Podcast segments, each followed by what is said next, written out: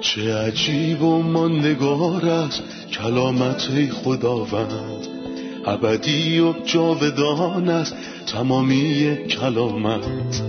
همچون نهری خروشانه بر قلب تشنه کلام تو برترین است تسلی قلب من. نوری بر پاهای من چراغ راه های من.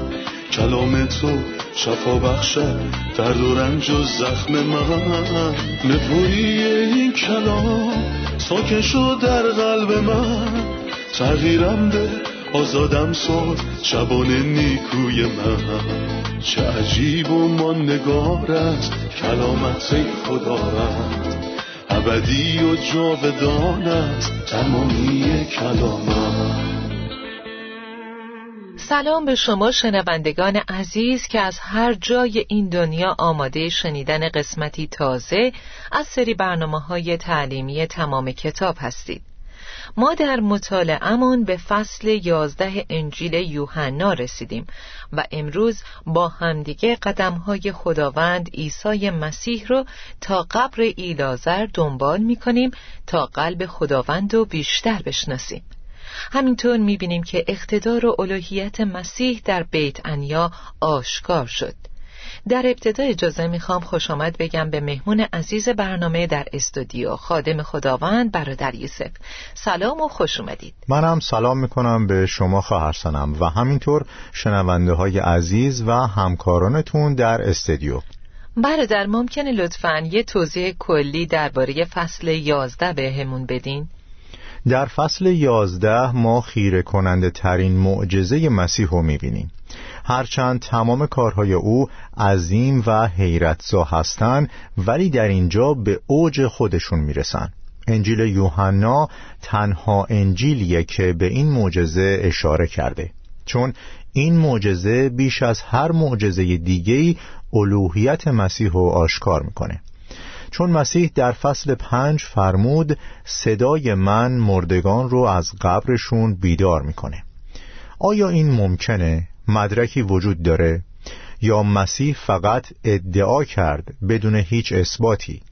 در این فصل ما می‌بینیم که صدا، کلمات و فرمانها یک نفر رو از مرگ بلند کرد. اونم بعد از اینکه مرده و پوسیده بود. ایلازر چهار روز در قبر بود.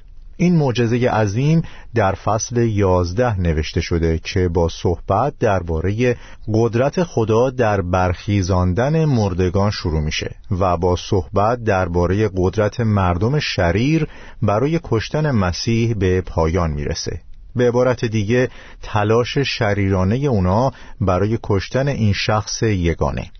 کسی که اومد تا گم شده رو پیدا کنه و نجات بده زنده کنه و حیات ببخشه. در طول زندگی مسیح روی زمین چه تعداد معجزه برای زنده کردن مردگان انجام شد؟ من به طور دقیق نمی‌دونم چون کلام خدا در متا سیزده به ما میگه که خیلی ها شفا گرفتن و زنده شدن. ولی به سه مورد از اونها با جزئیات در اناجیل اشاره شده. اولین معجزه دختر یایروسه. این دختر مرده بود و هنوز روی تختش بود. یعنی تازه از دنیا رفته بود که مسیح اومد و بیدارش کرد. یه دختر کم سن بوده. بله دوازده سال داشته. بعد درباره زنده شدن یه مرد جوان می‌خونیم که برای مدت طولانی تری از دنیا رفته بود. چون داشتن عزاداری می‌کردن و می‌خواستن دفنش کنن. این معجزه در لوقا هفت ثبت شده مسیح با اون پسر ملاقات کرد و موکب حیات با موکب مرگ روبرو شدند. مسیح در دروازه شهر نائین بود و این مرد جوان رو به طرف قبرستان می بردن. دل مسیح به حال مادرش سوخت چون یه بیوه زن بود و فقط همین یه فرزند رو داشت مسیح اونو زنده کرد و به مادرش برگردوند و در آخر زنده کردن ایلازر. برادر دو دختر جوان که میشه گفت منبع درآمد و پشتوانشون بود. ایلازر بیمار بود ولی عیسی درمانش نکرد و حتی زمانی که بردنش تا در قبر بذارنش عیسی اونو زنده نکرد. اما بعد از اینکه چهار روز گذشته بود دست به کار شد. آیا این سه حالت، سه معجزه و سه گروه سنی در رابطه با وضعیت بشر زیر بار گناه تعلیمی برای ما دارند؟ قطعا. همه مردم از نظر روحانی مردن همونطور که نوشته شده شما به علت خطاها و گناهان خود مرده بودید. ولی میشه گفت یه شخص مرده مثل دختر یایروس قابل احترامه. یه دختر بچه دوازده ساله که تازه مرده بود. یعنی هنوز بوی بدی نمی‌داد چون خیلی نگذشته بود. این به یک گناهکار نجیب، معدب و مذهبی اشاره می‌کنه که همچنان گناهکاره و در نظر خدا مرده است. مورد بعدی خطرناکتره و نمیشه در خونه نگهش داشت. پس باید از شرش خلاص شد. بله و دفنش کرد مثل اون پسر جوان. انسانهایی هم هستن که شرارتشون خطرناکه. پس مردم باید از شرشون خلاص بشن. این گروه رو می‌تونیم به عنوان وضعیت نومی توصیف کنیم چون متعفن شده. هیچ کس یه جنازه متعفن رو در خونه نگه نمیداره. حتی مارتا که بدون شک خیلی برادرش رو دوست داشت. ولی وقتی مسیح گفت سنگ را بردارید جواب داد خداوندا نیازی به این کار نیست چون امیدی نیست. افرادی هستند که از نظر ما غیر ممکنه نجات پیدا کنند. و فکر می‌کنیم اگه همه مردم دنیا و حتی شیطان هم نجات پیدا کنه اونا هلاک میشن. ولی خداوند می‌تونه کسانی که ما انتظار نداریم و نجات بده.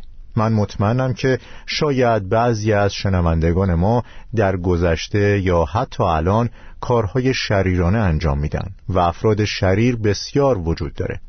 اما خداوند حاضره که نجاتشون بده. ممکنه لطفا درباره این خونواده در بیت انیا برامون توضیح بدین. درباره مریم، مارتا و ایلازر اونا سه عضو از یه خانواده بودن و ما بارها درباره مریم و مارتا می‌خونیم. برای مثال در لوقا ده می‌بینیم که مارتا از مسیح در خونش میزبانی می‌کنه و به نظر می‌رسه که خواهرش خیلی شخصیت آرومی داشته و مثل مارتا خیلی فعال نبوده. برای همین کنار پای مسیح نشسته بود و به سخنانش گوش می‌داد و مسیح اینطور توصیفش کرد. آنچه مریم اختیار کرده از همه بهتر است و از او گرفته نخواهد شد. ولی درباره ایلازر در این ملاقات چیزی نمی‌خونیم. شاید سر کار بوده یا مشغول چیز دیگه ای بوده. نمی‌دونیم. برای دومین بار درباره این خواهران در اینجا می‌خونیم که پیامی برای مسیح میفرستند و میگن آن کسی که تو او را دوست داری بیمار است. در اینجا ما متوجه میشیم که رابطه بین مسیح و ایلازر وجود داشته و مسیح اونو محبت کرده و این دو خواهر برای مسیح پیغام فرستادند که بیاد. در واقع اونا نگفتن خداوندا بیا بلکه فقط گفتن آن کسی که تو او را دوست داری بیمار است. یه تلگراف سری سومین بار در فصل دوازدهه زمانی که شام درست کردند تا مسیح رو خدمت کنند آیات یک تا شانزده رو می‌خونم. مردی به نام ایلازر از اهالی بیت انیا یعنی دهکده مریم و خواهرش مارتا مریض بود. مریم همان بود که به پاهای خداوند عطر ریخت و آنها را با گیسوان خود خوش کرد و اکنون برادرش ایلازر بیمار بود. پس خواهرانش برای عیسی پیغام فرستادند که ای خداوند آن کسی که تو او را دوست داری بیمار است. وقتی عیسی این را شنید گفت این بیماری به مرگ او منجر نخواهد شد بلکه وسیله‌ای برای جلال خداست تا پسر خدا نیز از این راه جلال یابد. عیسی مارتا و خواهر او و ایلازر را دوست می داشت پس وقتی از بیماری ایلازر با خبر شد دو روز دیگر در جایی که بود توقف کرد و سپس به شاگردانش گفت بیایید باز با هم به یهودیه برویم شاگردان به او گفتند ای استاد هنوز از آن وقت که یهودیان می‌خواستند تو را سنگسار کنند چیزی نگذشته است آیا باز هم می‌خواهی به آنجا بروی؟ عیسی پاسخ داد آیا یک روز دوازده ساعت نیست؟ کسی که در روز راه می رود لغزش نمی خورد زیرا نور این جهان را می بیند اما اگر کسی در شب راه برود می لغزد زیرا در او هیچ نوری وجود ندارد. عیسی این را گفت و افزود دوست ما ایلازر خوابیده است اما من می‌روم تا او را بیدار کنم. شاگردان گفتند ای خداوند اگر او خواب باشد حتما خوب خواهد شد. عیسی از مرگ او سخن می گفت اما آنها تصور کردند مقصود او خواب معمولی است. آنگاه عیسی به طور واضح به آنها گفت ایلازر مرده است. به خاطر شما خوشحالم که آنجا نبودم چون حالا می توانید ایمان بیاورید. بیایید نزد او برویم. توما که او را دوقلو می گفتند به سایر شاگردان گفت بیایید ما هم برویم تا با او بمیریم. هرچند خداوند ایلازر رو دوست داشت ولی دو روز دیگه صبر کرد برادر. این دو خواهر یه پیغام اورژانسی برای کمک فرستادن و مسیح هم اونا رو دوست داشت. پس چرا زودتر نرفت؟ ما در انجیل یوحنا به طور خاص کاملیت اخلاقی فوقالعاده مسیح رو می‌بینیم. کسی که هیچ کاری نمی‌کنه مگر اینکه طبق خواسته پدر باشه. این پسر محبوب و یگانه اطاعت و یاد گرفته بود. سه واقعه وجود داره که شاید برای ما خوشایند نباشند ولی افکار مسیح مثل افکار ما نیست. اولین واقعه در فصل دومه. زمانی که مریم مادر عیسی بهش گفت آنها دیگر شراب ندارند. و عیسی جواب داد ای زن مرا با تو چه کار است؟ ساعت من هنوز نرسیده است. واقعی دوم در فصل هفتمه. زمانی که برادران مسیح بهش گفتن موقع فسح به اورشلیم برو. تو معجزات زیادی می‌کنی ولی عده کمی میشناسنت. خودتو به مردم نشون بده و مسیح جواب داد هنوز وقت من نرسیده است. اما برای شما هر وقت مناسب است. من از پدرم دستور می‌گیرم نه از مردم.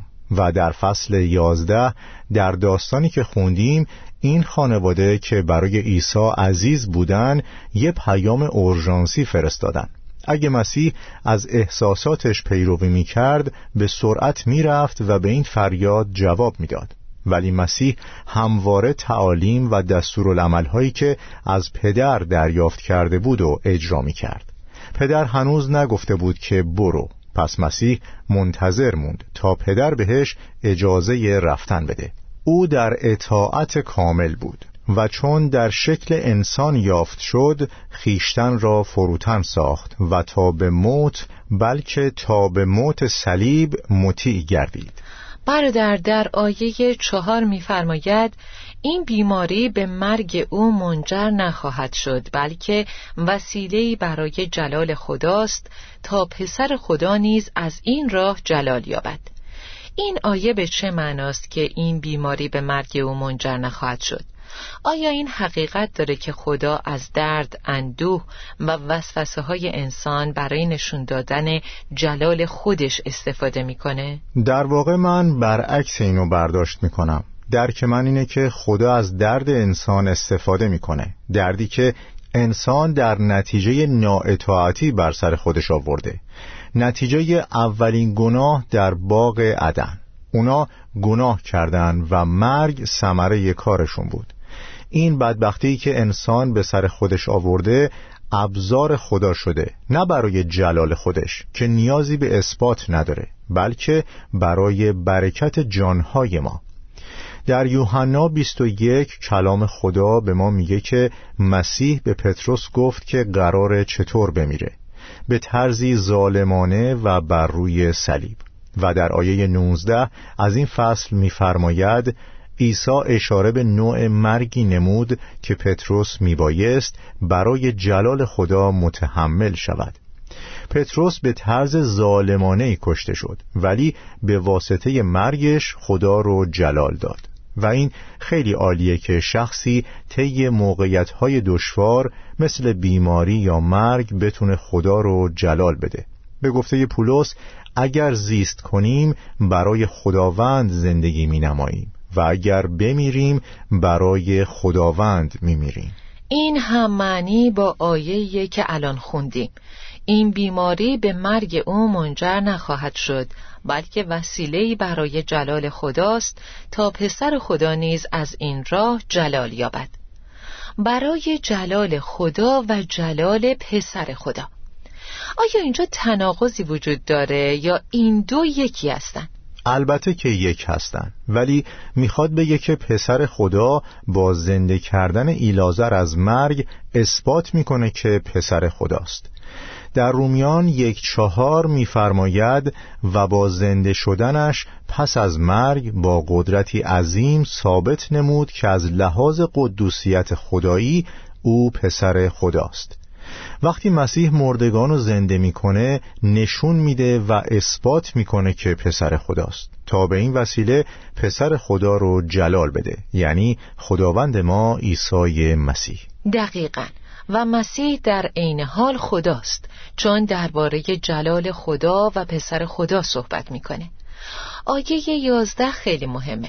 عیسی این را گفت و افزود دوست ما ایلازر خوابیده است اما من می‌روم تا او را بیدار کنم. چرا نمیگه که ایلازر مرده؟ چرا میگه که ایلازر خوابیده است؟ این یه زبان جدید و فرهنگ لغت جدیدیه که مسیح به ما یاد میده. اینکه مرگ در مسیح خوابیدن نمردن مسیح نیش مرگ و کشید یا به قول ایوب در فصل هجده پادشاه وحشت دیگه باعث وحشت ما نیست. درباره کسی که در مسیح میمیره نوشته شده مرگی برای خادمین تو وجود ندارد بلکه یه انتقال سفری از زمین به آسمان. مردن در مسیح به چه معناست؟ یعنی من به مسیح ایمان داشتم و به واسطه مسیح زندگی کردم. پس وقتی بمیرم هم در مسیح میمیرم. جایگاه و موقعیت ابدی من در مسیح شکل می‌گیره. اگر کسی در مسیح باشد خلقت تازه است. این مردی که در مسیح زندگی کرده زمانی که بمیره هم در مسیح خواهد مرد و مردگان در مسیح اول خواهند برخاست. با وجود این عبارت جالبتر دیگه هم هست که میفرماید خدا آنانی را که در ایمان به مسیح مردن نیز همراه عیسی باز خواهد آورد. یعنی عیسی کسیه که بر خفتگان نظارت می‌کنه. بنابراین مرگ برای ایمانداران خوابیدنه.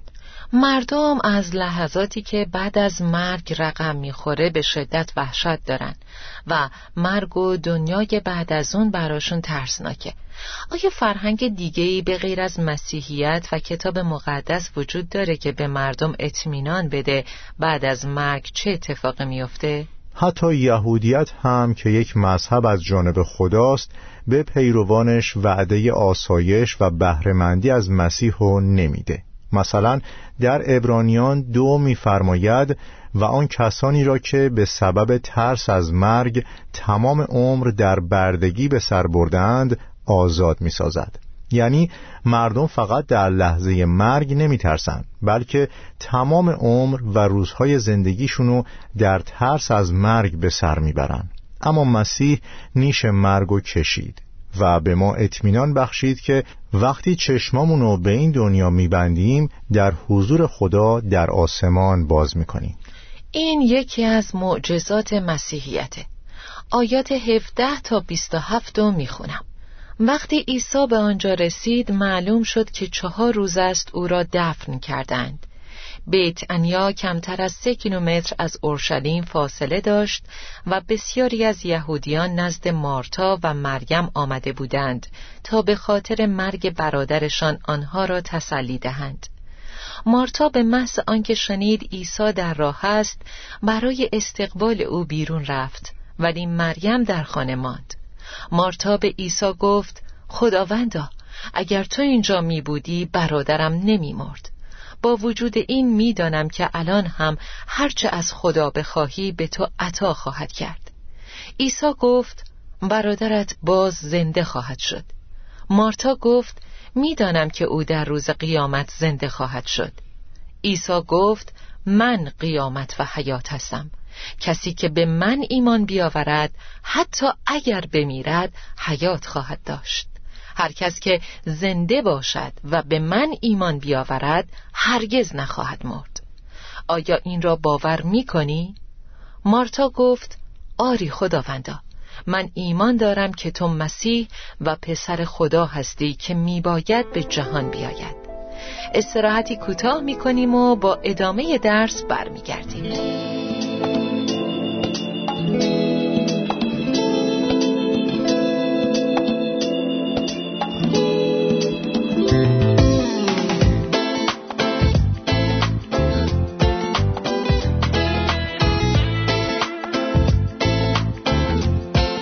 در یوسف در آیه 25 می‌فرماید من قیامت و حیات هستم.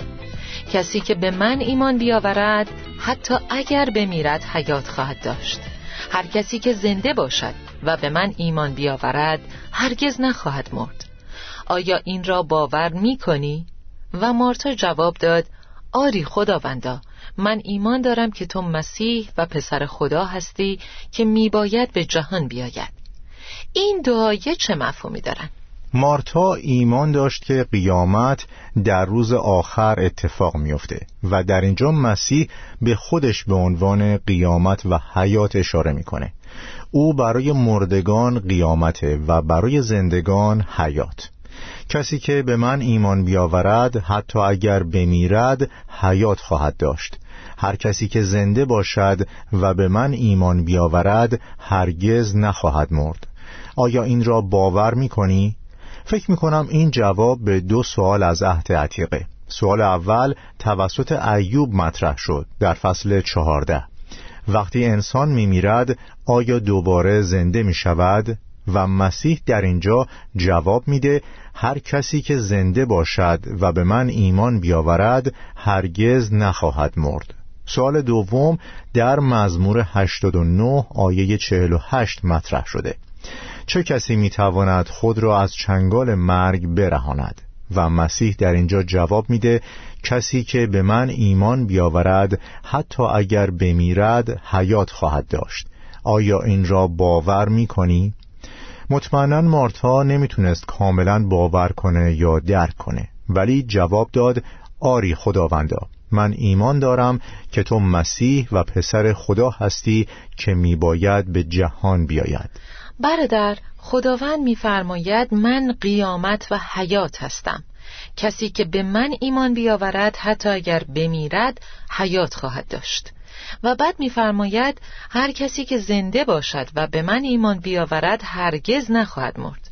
آیا این یعنی ایمانداران به مسیح مرگ و تجربه نمی کنن؟ ما باید بدونیم که مرگ در کتاب مقدس سه وجه داره اخلاقی، جسمانی و مرگ ابدی. مرگ اخلاقی یعنی همه ما در گناهان و خطاهای خودمون مردیم و یه ایماندار حقیقی از مرگ به حیات منتقل شده و دیگه هیچ مرگ اخلاقی براش وجود نداره. جدای او از خدا به پایان رسیده. بعدی مرگ جسمانیه که دیگه موجب وحشت ما نیست. ایماندار حقیقی دیگه از مرگ نمیترسه چون مسیح اونو خوابیدن نامیده. دوست ما ایلازر خوابیده است. و منظور از خوابیدن مرگه. و در رابطه با مرگ ابدی یا مرگ دوم نوشته شده کسی که پیروز شود عذاب مرگ دوم را نخواهد چشید. یعنی ایماندار حقیقی عذاب مرگ دوم رو نمی‌کشه. پس در هر سه ما پیروزیم. مرگ اخلاقی رو رد کردیم و مرگ دوم یا ابدی رو اصلا تجربه نمی کنیم. و مرگ جسمانی که بعضی ایمانداران ممکنه تجربه کنن هم برای ما مرگ نامیده نمیشه بلکه خوابیدنه. وقتی مارتا به خداوند گفت خداوندا اگر تو اینجا می بودی برادرم نمی مرد صادق بود. ولی آیا شما احساس می‌کنین که مارتا خداوند و سرزنش می‌کنه؟ چون میگه اگر تو اینجا میبودی برادرم نمیمرد. ولی چون اینجا نبودی مرد و همه چیز تموم شد و دیگه اوضاع خارج از کنترل توه. درباره کسانی که برای خدا برنامه میچینند تا مطابق اون عمل کنه توضیح بدین. و اگه خدا مطابق برنامهشون عمل نکنه مشکل گردن خدا میافته. به موضوع خیلی خوبی اشاره کردیم. در ابتدا این دو خواهر یه پیغام خوب برای عیسی فرستادن. ولی به نظر می‌رسه که ظلم مرگ مجبورشون کرده که لحن صحبتشون رو عوض کنن. در پیغام اول نگفتن که مسیح باید چی کار کنه یا اینکه به سرعت بیاد. فقط گفتن آن کسی که تو او را دوست داری بیمار است. ما کاملا به کاری که می‌کنی اعتماد داریم. ولی بعد از اینکه خداوند دیر کرد و چهار روز از تدفین گذشته بود اونا آسیب دیده بودند و می‌خواستن بگن اگه تو اینجا بودی اگه به پیغام اورژانسی ما سریعا جواب می‌دادی و زود میومدی برادر ما نمیمرد. ولی ما در اینجا می‌تونیم چیزهای خوبی یاد بگیریم. هیچ کس نمی‌تونه در حضور مسیح بمیره. غیر ممکن بود که دزدانی که با مسیح مصلوب شده بودند تا زمانی که مسیح زنده بود بمیرن برای همین مسیح اول از همه نفس آخرشو کشید و بعد نگهبانان پاهای اون دو دزد رو شکستن اونا بعد از مسیح مردن چون در حضور مسیح مرگ نمی‌تونه نزدیک بیاد. پادشاه وحشت نمی‌تونه نزدیک بشه در جایی که مسیح هست. میترسه و نمی‌تونه. پیام شما برای شنوندگانی که ممکنه در وسوسه باشن و انتظار داشته باشن خداوند در روز اول بیاد و مشکلشون رو حل کنه چیه؟ اونا دعا کردن و منتظرن که خداوند بیاد ولی خداوند صبوره و در روز چهارم میاد پیام شما چیه؟ آیا این خانواده از تأخیر خداوند ضرر کردند یا منفعت بردن؟ مسیح دیر نکرد بلکه به موقع اومد اما از نظر اونا خیلی دیر کرده بود. چون وقتی کسی داره میمیره یک روز توی اون شرایط به اندازه یک سال میگذره. بیاین با ایلازر شروع کنیم. آیا سود برد یا ضرر؟ معلومه که سود. ما تا قبل از این درباره ایلازر چیزی نخوندیم. ولی الان می‌بینیم که کنار مسیح میشینه. در یوحنا یازده ایلازر جز افراد دور میز بود. بله درسته. مارتا چطور؟ آیا منفعتی برد؟ البته که برد در لوقا ده ما می‌خونیم که مارتا در حال پذیرایی بود ولی قرقر می‌کرد ولی در یوحنا دوازده با شادمانی پذیرایی می‌کنه پس منفعت برد مریم چطور؟ آیا براش سودی داشت؟ بله داشت هرچند قصه خورده بود ولی خدا بدی رو به نیکی تبدیل می‌کنه ما می‌دانیم همه چیز برای خیریت آنانی که خدا را دوست دارند با هم در کارند. عادلان را بگویید که ایشان را سعادتمندی خواهد بود زیرا از ثمره اعمال خیش خواهند خورد. چون خداوند برای دوستداران خودش از بدی نیکی به بار میاره لطفا درباره کلمات مارتا در آیه 27 توضیح بدین که میگه آری خداوندا من ایمان دارم که تو مسیح و پسر خدا هستی که میباید به جهان بیاید. این کلمات خوبن اما نشون میده که مارتا منظور مسیح رو نفهمیده بود. این ایمان خوبیه که میگه آری خداوندا من ایمان دارم که تو مسیح و پسر خدا هستی که میباید به جهان بیاید. و صد درصد جواب درسته اما جواب یه سوال دیگه است. بله. مسیح پرسید آیا این را باور می کنی؟ این به چه چیزی اشاره می‌کنه؟ اینکه من قیامت و حیات هستم. کسی که به من ایمان بیاورد حتی اگر بمیرد حیات خواهد داشت. از داستان مشخصه که مارتا اینو باور نداشت. و وقتی مسیح گفت سنگ را بردارید این ناباوری ثابت میشه. چون گفت نه همه چیز تموم شده و خارج از کنترل توه. مارتا مسیح به عنوان قیامت و حیات نمیشناخت. با این حال به خوبی ایمان داشت که مسیح پسر خداست که به این جهان اومده. برادر یوسف ممنون خدا برکتتون بده. خدا به شما هم برکت بده. آمین. عزیزان درس امروز رو مرور می‌کنیم.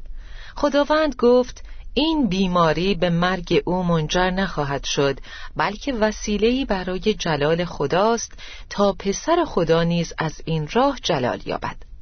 ما فهمیدیم که خدا مسئول درد، اندوه و بیماری های انسان نیست بلکه این نتیجه ورود گناه به جهانه. رقم این خدا از درد و عذاب استفاده می‌کنه تا جلال بیابه و انسانها رو از این طریق برکت بده و از بدی نیکویی و برکت به وجود بیاره. خداوند در جواب به پیغام مریم و مارتا عجله نکرد بلکه دو روز دیگه در جایی که بود منتظر موند. ما اینجا اطاعت کامل مسیح از خدا رو می‌بینیم. خداوند عیسی مسیح هرگز مطابق با مین مردم عمل نمی کرد بلکه مطیع دستورالعملهای خدا بود. عزیزان به پایان برنامه رسیدیم. تا شنیدن درسی تازه در قسمتی جدید روز و روزگار بر شما خوش. چه عجیب و ماندگار است کلامت خداوند.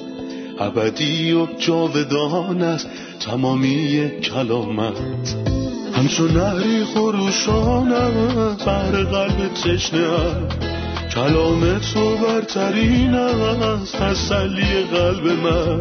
نوری بر پاهای من چراغ راه های من.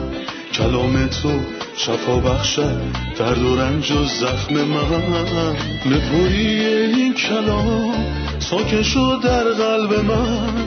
تغییرم به آزادم ساد شبان نیکوی من. چه عجیب و ماندگار است. کلامت خداوند ابدی و جاودان است. تمامی کلامت.